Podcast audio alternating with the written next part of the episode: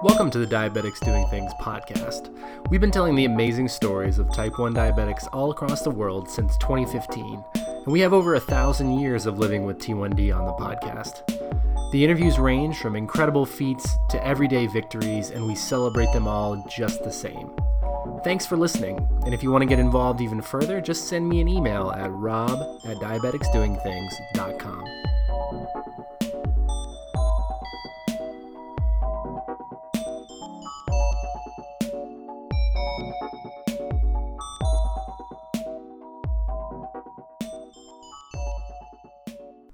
Hello, everyone. It's Rob Howe here. Welcome back. Now, you guys all know that I love all my episodes, and I often say so in these intros. But this one is especially, especially, forgot how to talk, too many cups of coffee this morning, especially important to me because it's my good friend, Jeremy Robertson, who first appeared on this podcast in 2017 on episode 38 uh, diabetics doing aviation. Definitely one of my favorite interviews. I remember coming away from it just feeling like I was better off for having met this person and talking to this person. And Jeremy has since become a friend, stayed with me in 2018 uh, with Erica and I here in Dallas, coming to an aviation conference.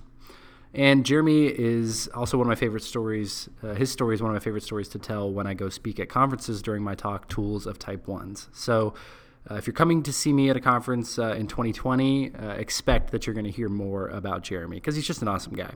So, here's kind of where the worlds all come together. So, last week, Oren Liebermann, who was also on the Diabetics Doing Things podcast, who was on episode 60, he's the CNN correspondent, and he's actually based in Jerusalem, but he is a recreational pilot as well. And he released a story on October 31st on Halloween that the FAA was going to allow pilots with diabetes to fly commercial jets.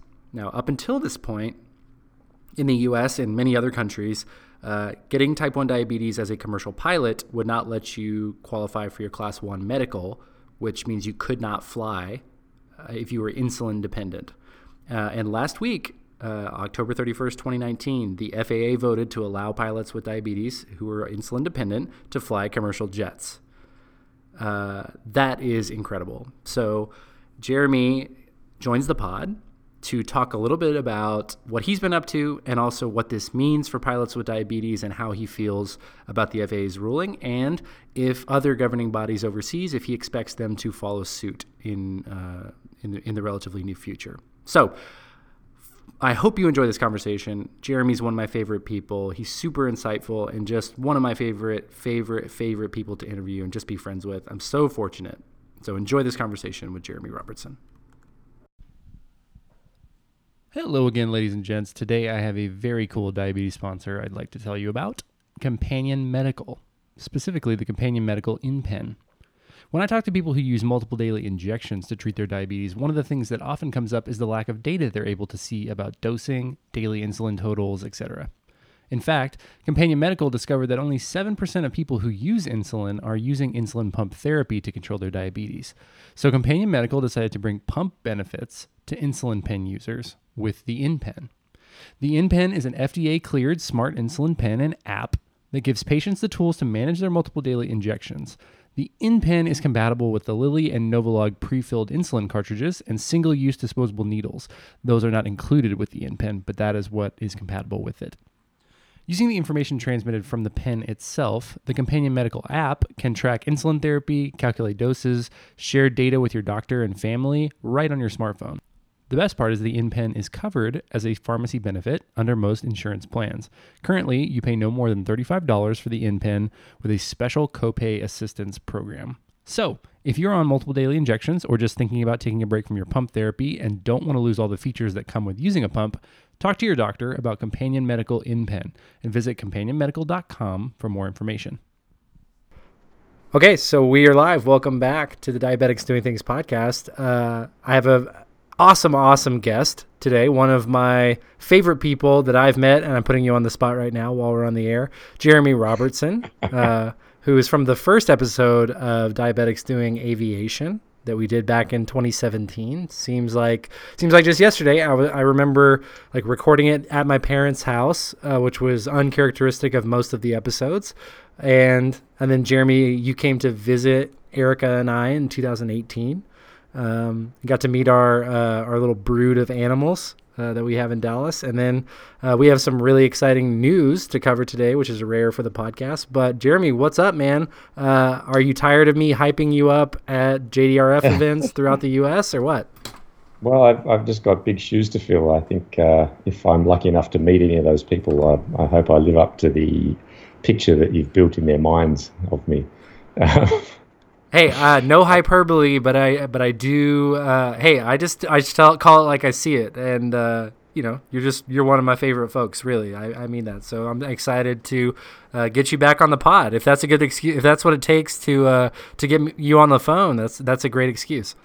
Absolutely. Well, I, I must say I'm very excited to be here. I mean, it's it's always a pleasure talking to you and uh, and staying with you guys and getting to bond with your cat last year was a real highlight.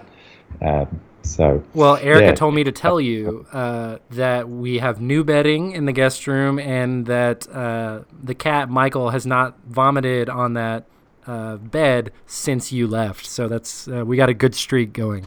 That's very uncharacteristic for a cat. Uh, yeah, it's just just trying to make you feel welcome. That's all it was. So, um, obviously, what give us a, a, little bit of background of what you've been up to. I know that uh, obviously you are practicing medicine, uh, but you're also flying and flying some skydiving uh, flights, if I'm not mistaken, uh, throughout Australia. Yeah, well, I think since I've since I saw you at the beginning of last year, um, my main job has been working three days a week in the emergency department at one of my local hospitals, and uh, so I'm an emergency medicine resident, uh, which is you know a very junior doctor in the scheme of things. Uh, and yeah, the emergency medicine work is always interesting. Um, it runs at a pretty fast pace, and the shift work is pretty rough. Um, but that's been a that's been a good test for my diabetes. You know, gives some some good data on showing that sleep deprivation, various stress levels, various activity levels, etc., you know, I can still keep on top of it with the help of a, a good CGM. Um, so that's definitely been one busy aspect of my life. Uh, yes, I still fly once a fortnight for one of the local skydive companies. And uh, for those of you that follow me on Instagram, that's uh, the beautiful photographs of the, the, Lake Macquarie area that's about an hour and a half north of Sydney. That's all the, the fantastic photos that come from that part of the world. And that's just a great fun job. It's, uh, you know, everyone at work is there to have fun, and the people you meet, uh, the screams that come out of them, uh, never a dull moment. Uh, so that's you know that's good fun. That keeps my hand up with some flying, and uh, and the other thing that I think I've really picked up since I saw you last was I've started work as uh, an aviation medical examiner, and that kind of segues into what we're going to talk about today. And that's uh, you know, pilots require a medical to maintain their pilot license. And depending on what type of pilot license they hold, that dictates how frequently they need to see a doctor and what, uh, I guess, what depth that medical exam goes into. Uh, so I qualified to do that here in Australia, and I've been working in that. I just set myself up a little business, uh, just a one man band.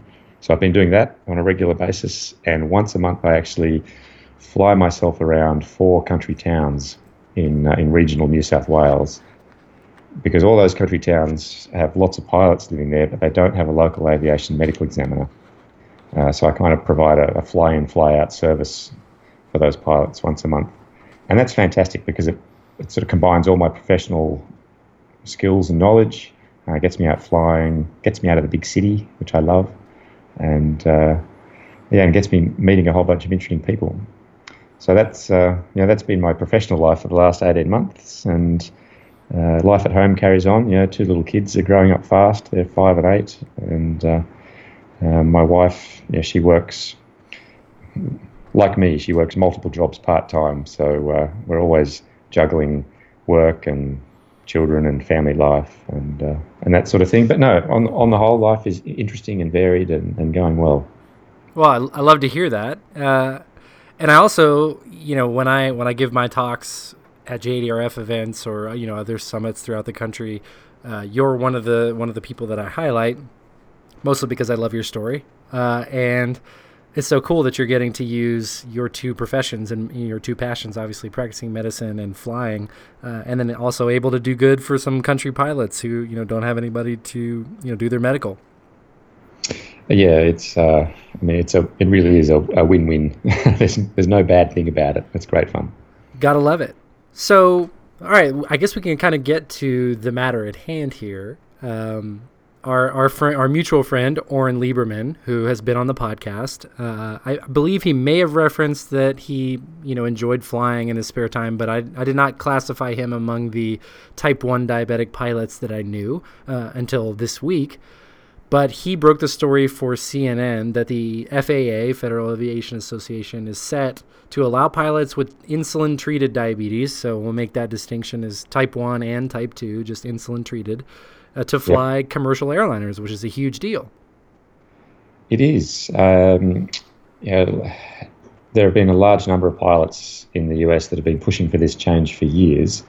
And I guess the background to this is that um, 20 years ago, anywhere in the world, any type of uh, diabetes that required insulin therapy meant that you were unable to hold any level of aviation medical. So that precluded you from uh, private flying and commercial flying. And in the late 90s, uh, that, that changed in, um, I guess it was all about the same time, late 90s through to the early noughties. Changes started to happen in Canada, in the US, and in the UK.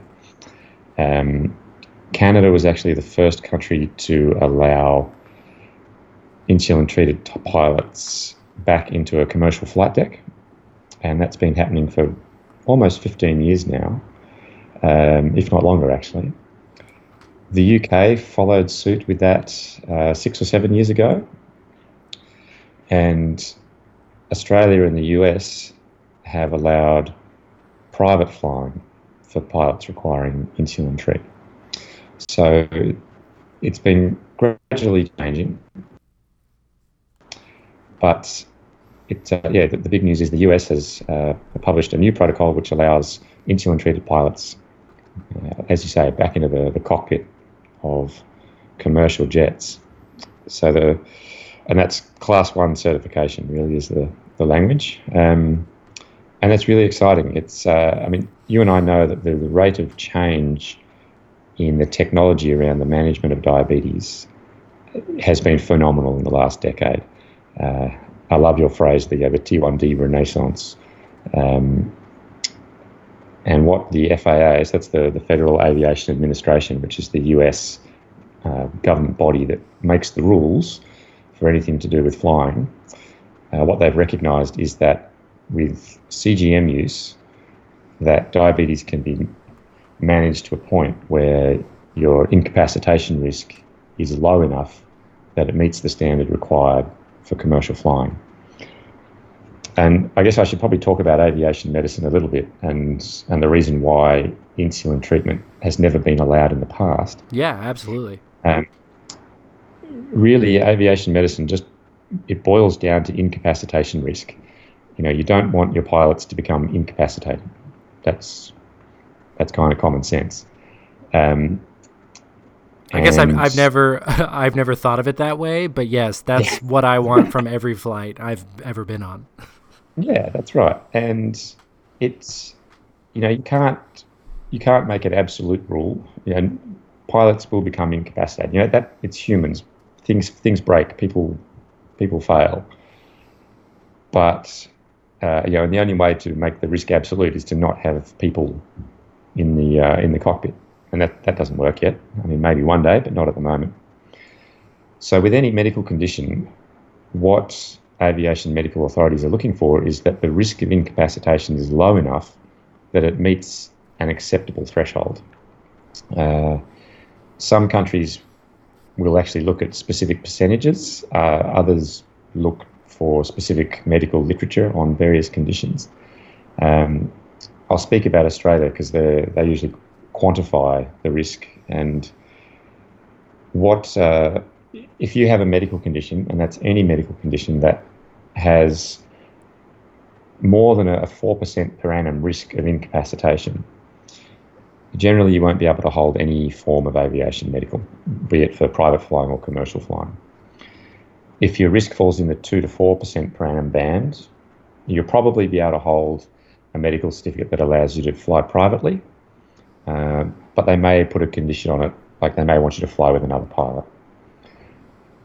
If your medical condition has a uh, you know a one to two percent per annum risk of incapacitation, generally you'll be able to get a commercial level or a class one medical, but again it'll probably be restricted to flying with another pilot. Like in most big airlines, there's always two pilots. Uh, and if you want to have a you know, a clean class one with no restrictions on it, you generally need to have a medical condition with a less than 1% per annum risk of incapacitation. So that, that's how it works in Australia, and that's, that's broadly applicable to, to most countries around the world.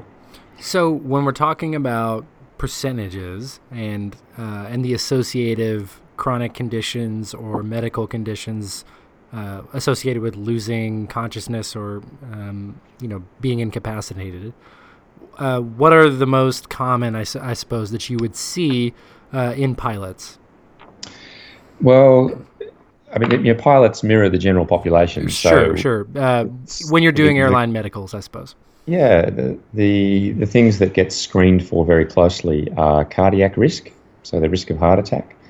Uh, so pilots who have their annual medicals, uh, you know, I looked at very closely from a, a cholesterol, um, uh, a weight and a you know, you know, ECG or EKG point of view um, to try and quantify what their cardiac risk is. And above a certain age, you know, your, your risk increases with age. Um, so as pilots get older, they get looked at more closely.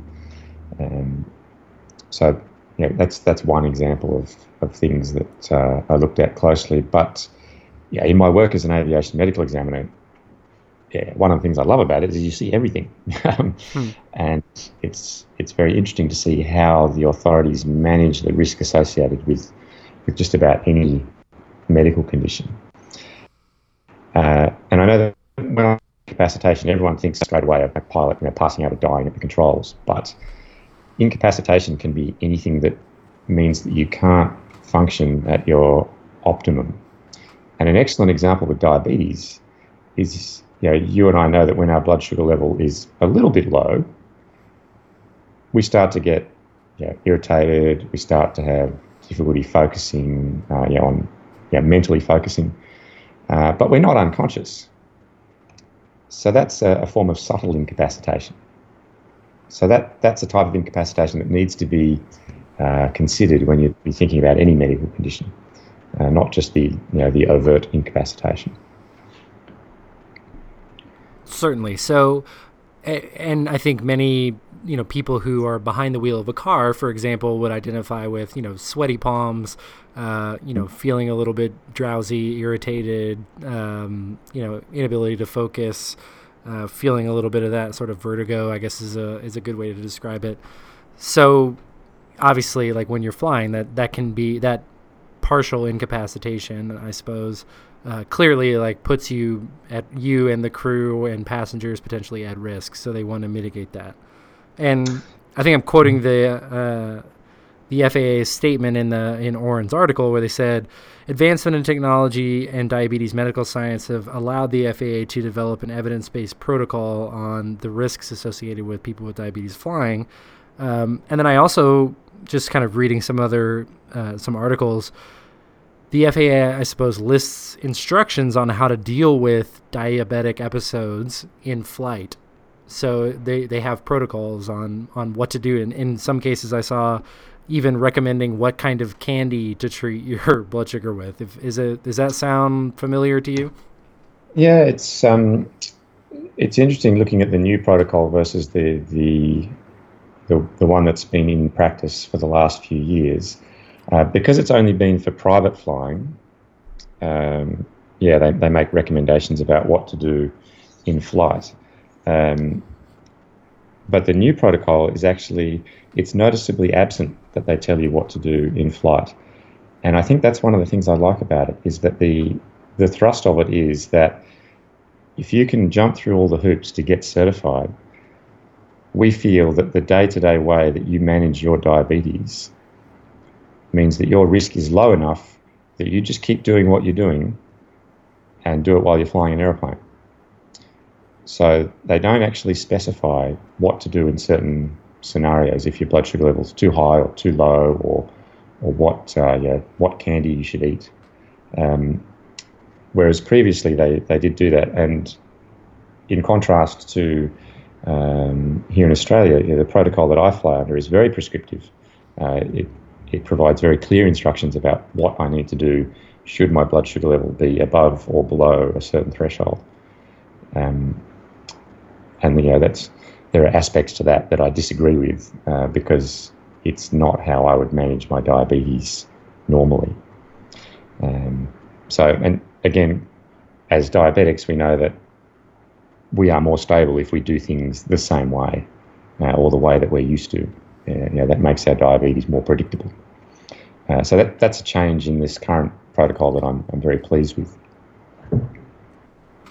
So, for, you know, for you, um, give me your response. I think this this was for, uh, and this is just my own understanding and I think like observation from afar. But it seemed like this announcement and change, especially the speed of it, uh, was a, a, big surprise to the community. Uh, uh, so, what was what was your response when you heard uh, the news?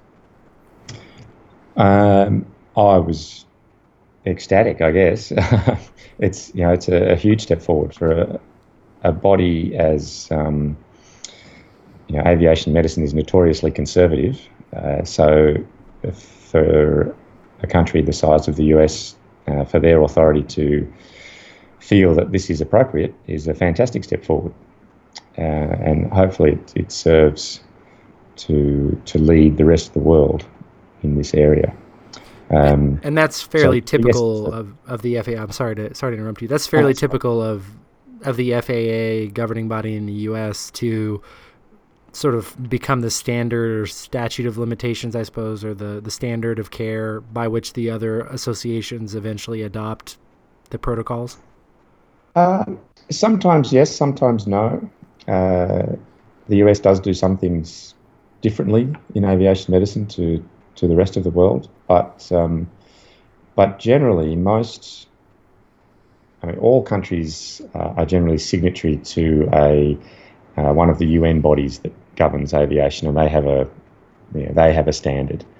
Um, but each individual nation is allowed to have variations. Uh, so, yeah, previously the UK and, and Canada have had variations from the international standard, and now the FAA um, has a variation from the international standard. So it will be interesting to see if this drives a change to the international standard. Uh, to because the three countries actually their protocols are very different. Uh, so it would be nice to to see some unified change eventually. And I think yeah, yeah, the US is a big country when it comes to aviation. So uh, they they do get listened to. Um, so ho- hopefully, hopefully yes, it makes some change internationally. Um, but going back to your, your, previous question about the speed of it, uh, I think, yes, it was a surprise how quickly it got from the FAA through the Department of Transport uh, upper echelons and then to be released. But it's been a work in progress with the FAA for many, many years. Um, you know, the, the initial indications from the FAA that they would be making a change in this area, I think came over five or six years ago. Uh, and there have been a lot of pilots that have been very frustrated about the lack of progress in this area. Uh, so, yeah, there was a large number of people who have been very happy about uh, about the change, you know, feeling that it's long overdue. I'm proud to introduce Companion Medical as a sponsor of this podcast, and I have just a few questions for you. Are you on a regimen of multiple daily injections but want to automatically record and store insulin doses? Keep track of active insulin? Calculate mealtime and correction doses? Get reminders about dosing? Have robust reporting you can share with your doctor or family? Integrate your CGM data via an app? Then you need the InPen from Companion Medical. The InPen is available in the United States and is covered as a pharmacy benefit under most insurance plans. Currently, you pay no more than $35 for InPen with a special copay assistance program. The InPen is only available through a prescription, so be sure to talk to your doctor. Or for more information, visit companionmedical.com. Okay, let's get back to the episode. Well, and I and I know you, you had mentioned kind of before we got on uh, on the air, like some of the Facebook groups of other Type One diabetic pilots that you're in. You know, give us a sense of the sentiment around because you know those organ there are organizations like Pilots with Diabetes, for example, who have been really vocal in advocating for Type One diabetic pilots to get their wings back. Seeing this type of news, give us a sense of what that was like within that small, you know, very tight knit community of T1D pilots oh, you know, quotes like, "Oh, yeah, I must be dreaming," or you know, I've, I've just woken up to this news. Is this real? This is, you know, this is incredible. Um, you know, Instagram posts of pilots that have been not flying for over a decade with their, you know, their current study notes up, saying, "Yeah, I'm, I'm getting back into it." Uh, it's, yeah, it's amazing. It's really amazing. This is a one of those life changing events for uh, you know, this very niche community of, of pilots requiring insulin. Well, and you know, for you, and and and I, you know, apologize if I put you on the spot with this, but you know, it, it's an understatement to say that your life changed from the time you were, you know, in your early 30s, diagnosed with Type One, flying commercially for Qantas Airlines. Like you know, your life that's, took a drastic turn, and that's an understatement. And so now, Mm. Yeah, I, I uh, yeah, I mean, reliving it, it was, uh, yeah, my diagnosis story. I was in, I was actually in Los Angeles. I was in Riverside when I was diagnosed, um, over there doing a training course, and yeah, I knew that my entire professional life had just stopped. You know, everything I'd worked for since the age of fifteen and everything I'd achieved had just stopped. And yeah, I had no no idea. You know, it's just everything everything's thrown into uncertainty. Um, and I can only imagine that that is a an identical experience for any of the pilots in the US that had the same thing happen if they were, you know, diagnosed while they were established in their career. Um, and I guess there's two distinct groups that this change benefits. You know, there's those that were kicked out of their flying career because of type 1 diabetes. And there are those that have always wanted to fly, people that are born with a passion for flying, who have type 1 diabetes, for whom it's never been an option to even get into the career. Uh, you know, both those groups of people, this is, uh, this is a life changing uh, rule change. Well, and I know, and I know this is obviously like you know uh, clearly important to you, and I think that's when I when I give my talks, I try to try to put people in in the shoes of the person who's always dreamt of being a pilot, who has a passion for aviation, uh, and then to be told that that can no longer be a part of their life at the scale that that they wanted it to be, or, or mm. in, in your case, like your career, and now not only for you know people like you who will be who will be diagnosed after they're pilots in the future, and for people who are diagnosed young and, and have a passion to be pilots, for that prognosis of, of their you know dreams to be changed, I think the obviously the the ripple effects from that are, are very drastic. Mm, um, yeah. For you though, I, I, and I think I, I, may be misquoting you or I may be uh, paraphrasing. That's all right. But from a conversation that we've had sometime in the past, I remember you saying, you know, you at least had some hope of of being back in the cockpit again on a commercial flight. Is that does this kind of uh, allow you to see that as a possibility? It does. It it. I've always seen it as a, a long term possibility. Just just watching the technology change and the management change going on with diabetes. Yeah, I can see a point in the future where it just becomes so manageable that the the incapacitation risk becomes managed away almost entirely, so that it becomes part of the background noise of your incapacitation risk from any medical condition. Um, so I've always known it was. I've always felt strongly that it was going to happen, uh, but this announcement certainly brings the time frame much closer in my mind. So for me personally, you know, I, I live in Australia, so uh, I don't hold an American pilot's license, and um, you know the, the FAA change doesn't apply here in Australia. So right now, the only way that it would serve me any benefit is if I came over to the US, converted my air transport pilot license to an American air transport pilot license, got myself a, a FAA Class One medical, and then that would allow me to fly commercially any airplane that is registered in the US. Um, so for those aircraft spotters out there, you know that those little numbers and letters painted on the back of the airplane. In America, they always start with the letter N. So that's the, the national code for the US. Um, and there are a number of business jet operators that keep their airplanes registered in the US but base them in other countries around the world. And there are some based here in Australia. So that would allow me to uh, to fly in a commercial sense again. Um, but that's a you know that's a pretty big change to make to my my professional and personal life at the moment. So sure, uh, maybe not in the maybe not in the plan for now. Yeah, I, I mean I have to have a serious think about what I'm going to do going forward. But obviously, this is a change that I am also advocating strongly for here in Australia.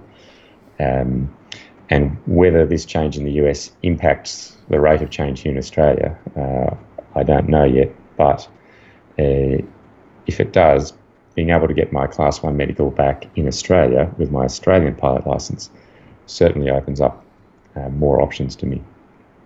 Well, and then I've got decisions to make about what I do with my life. no kidding.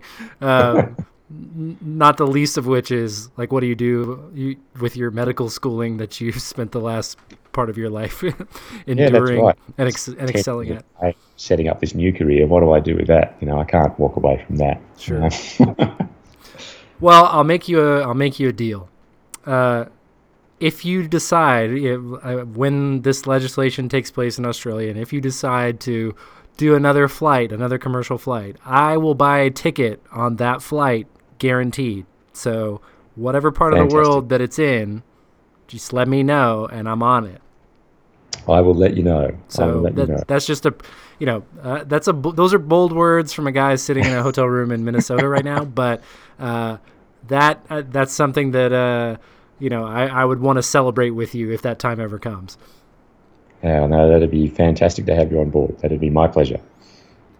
Uh, speaking of on board, so um, the the type one diabe- diabetes pilot community is one of my favorites. I think it's it's small, but you guys are mighty, and also you just love flying.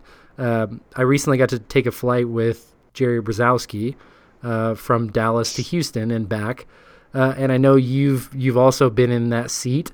Um, yeah, Jerry's very very kind enough to fly me from Austin back to Dallas early last year, and that was just an absolute highlight of that trip. Uh, so yeah, a big shout out to, to Dr. Jerry for, for making that happen. That was fantastic fun. And I think I think for me, you know, just seeing him, you know, going through that pre-flight pre-flight checklist, and then, you know, seeing you know the, how the blood sugar checks and the CGM checks work into that uh, it was cool to be a part of. And also, when you're flying in those small planes, like it's just you and then the plane and then the sky. It was a totally yeah. different aviation experience. Yeah, it's not like you're in a big building that's moving through the air. You're actually it's a yeah much more visceral experience in a light aircraft. It's uh, yeah, it's fantastic fun. Uh, yeah, and it was good. I, I got to fly both ways with uh, with a plane full of people with diabetes, so that was uh, awesome that was a, that was a really cool experience, and so I got I got a little taste of uh, how you guys get the aviation bug. Yeah, um, yeah, yeah, You mentioned that you are advocating um, in Australia for similar uh, legislation change. I guess I would call it policy change. Um, yeah. Yep for people who you know want more information on that or or want to get involved somehow what what are the resources that you can point them to or you know what can you tell us about the conversations that you're having well i guess uh, the conversations that I'm having here in Australia at the moment. Um, so, unfortunately, the, the, Civil Aviation Safety Authority here in Australia, that's our equivalent of the FAA, um, their medical department has, has, undergone a huge turnover of staff in the last 12 months. So, they just haven't had the capacity to to do anything other than their core business, which is you know processing the medical renewals. Um, so, you know, 12 to 18 months ago, I was receiving some moderately positive feedback about the change that I was proposing.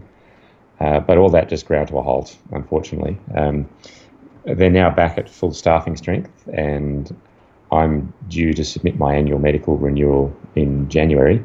Uh, so I'm just going to start the conversation again, and we will see where we go. But in the meantime, you know that that delay, I guess. Uh, I mean, number one, it's allowed the FAA to release their protocol, which is fantastic. But number two, here in Australia, it's allowed me to uh, to get in touch with the Australian Diabetes Association, uh, who are working on a position paper on any safety critical occupation and how diabetes can be managed uh, in that. So that that position paper will have a, a, a, section on aviation, and hopefully that will be released in the next um, in the next few months.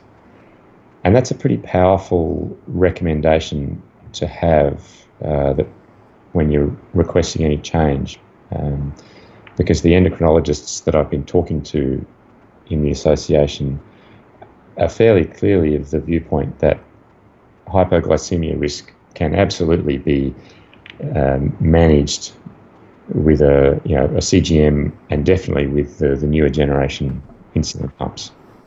Uh, so so that's a yeah that's been a, a, one positive that's come out of the last 12 months and um, and it's allowed me to, to gather another 12 months of my own data. You know, as part of my submission for my annual renewal for my private license, I have to actually submit every single blood sugar level reading for my entire year, not just while I'm flying, all day, every day, um, as well as my data whilst I've been flying. Uh, so since I started flying again, I think I've clocked over 750 flying hours with type 1 diabetes.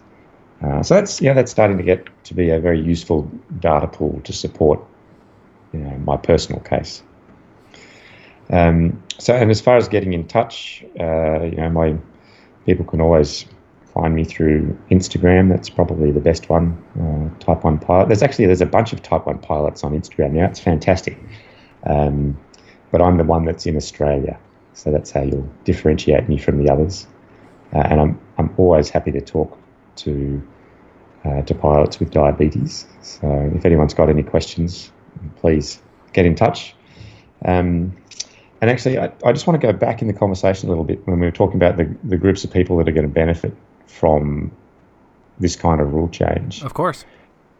And, you know, one of your fantastic posts recently was about you know, all kinds of diabetics, uh, yeah, looking out for each other. Doesn't doesn't know what type of diabetes you've got. So, you know, you and I, everyone knows that type 1 diabetics, we're kind of a minority group in diabetes. We, we often stand in the shadow of, of type 2 diabetes. Uh, and pilots with type 1 diabetes, again, are a very, very niche subset of that. And as I was saying earlier, you know, pilots tend to mimic the general population with the, the prevalent health problems type 2 diabetes is on the rise in the pilot population.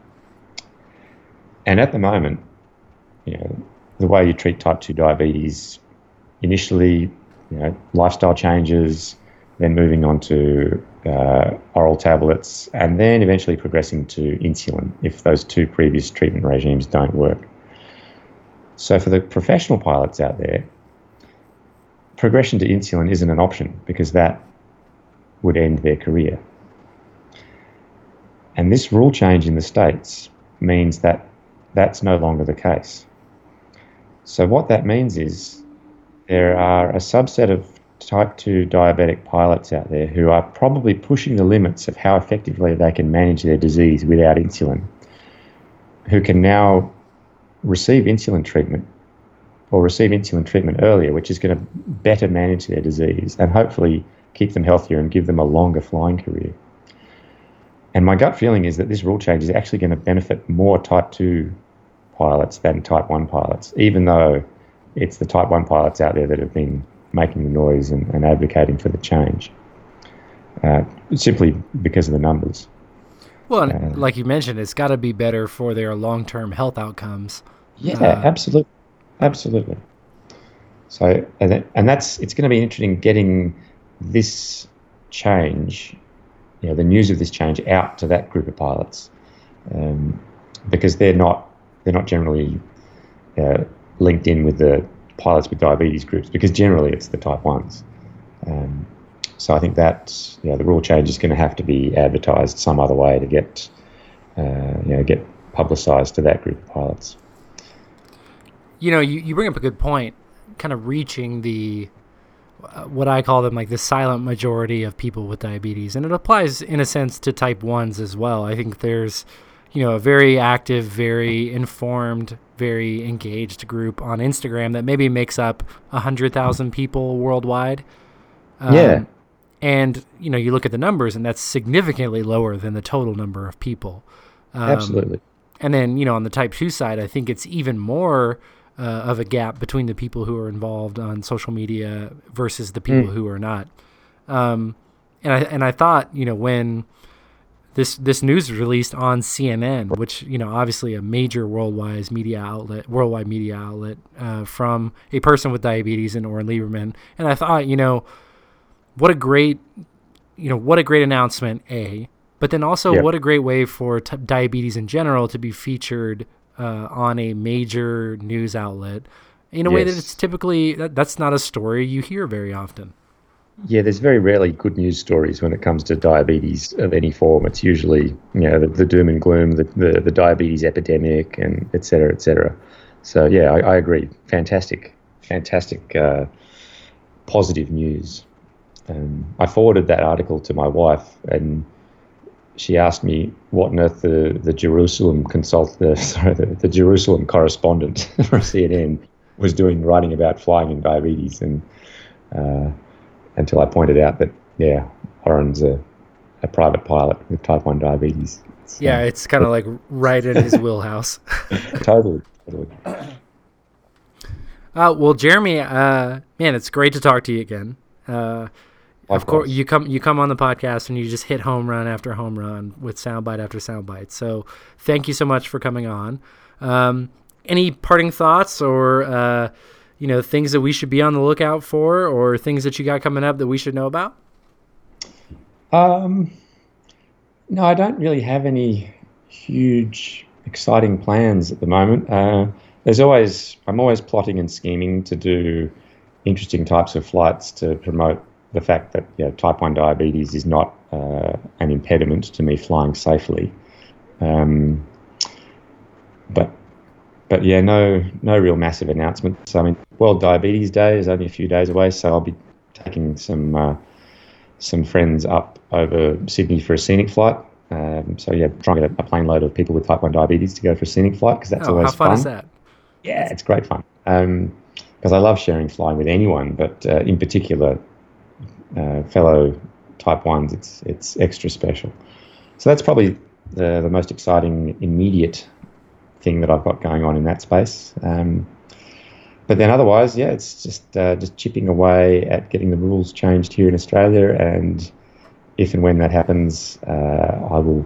Well, I promised Oren that I'd give him the scoop on that, but I'll certainly be letting you know as well. Well, uh, I appreciate that, and uh, you know, if it's a, another excuse to get you back on the podcast, I'll take it.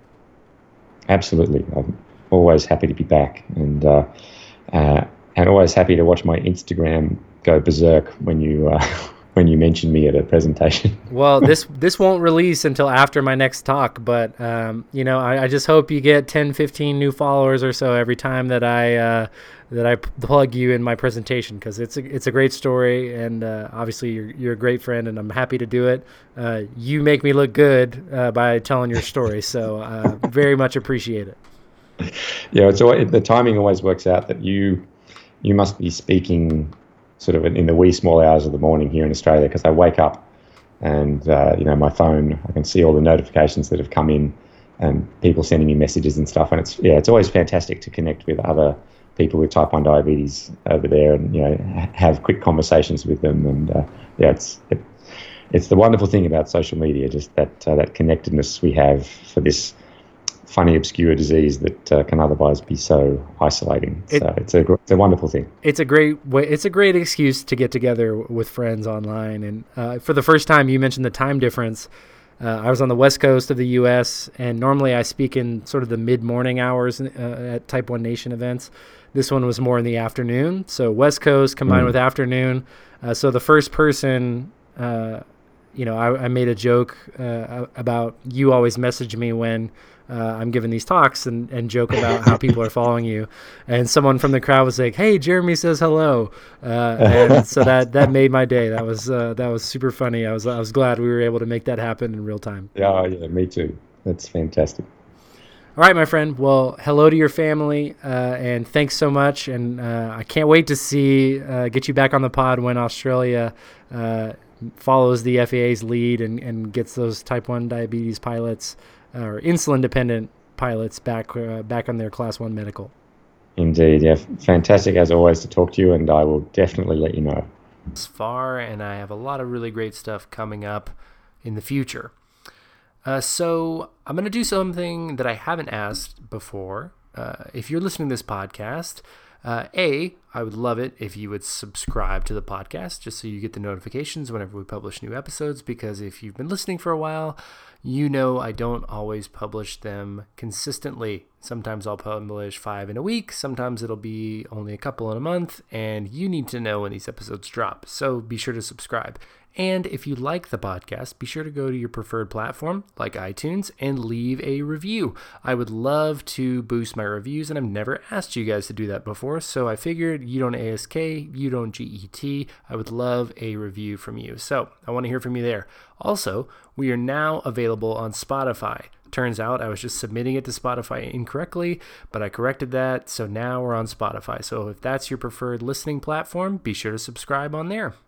Also, just want to let you know that in 2019, we have an awesome new program coming called Tools of Type 1s. It's going to be on this podcast, so you don't have to subscribe anywhere new, but it's going to be an entirely new form of programming with some of your favorite Type 1 personalities. So they're going to be two a week starting January 8th. Be sure to tune in, and I'm going to blast all the messaging I can all around. So be sure to listen to Tools of Type 1s launching January 8th, and thank you for continuing to listen to this podcast.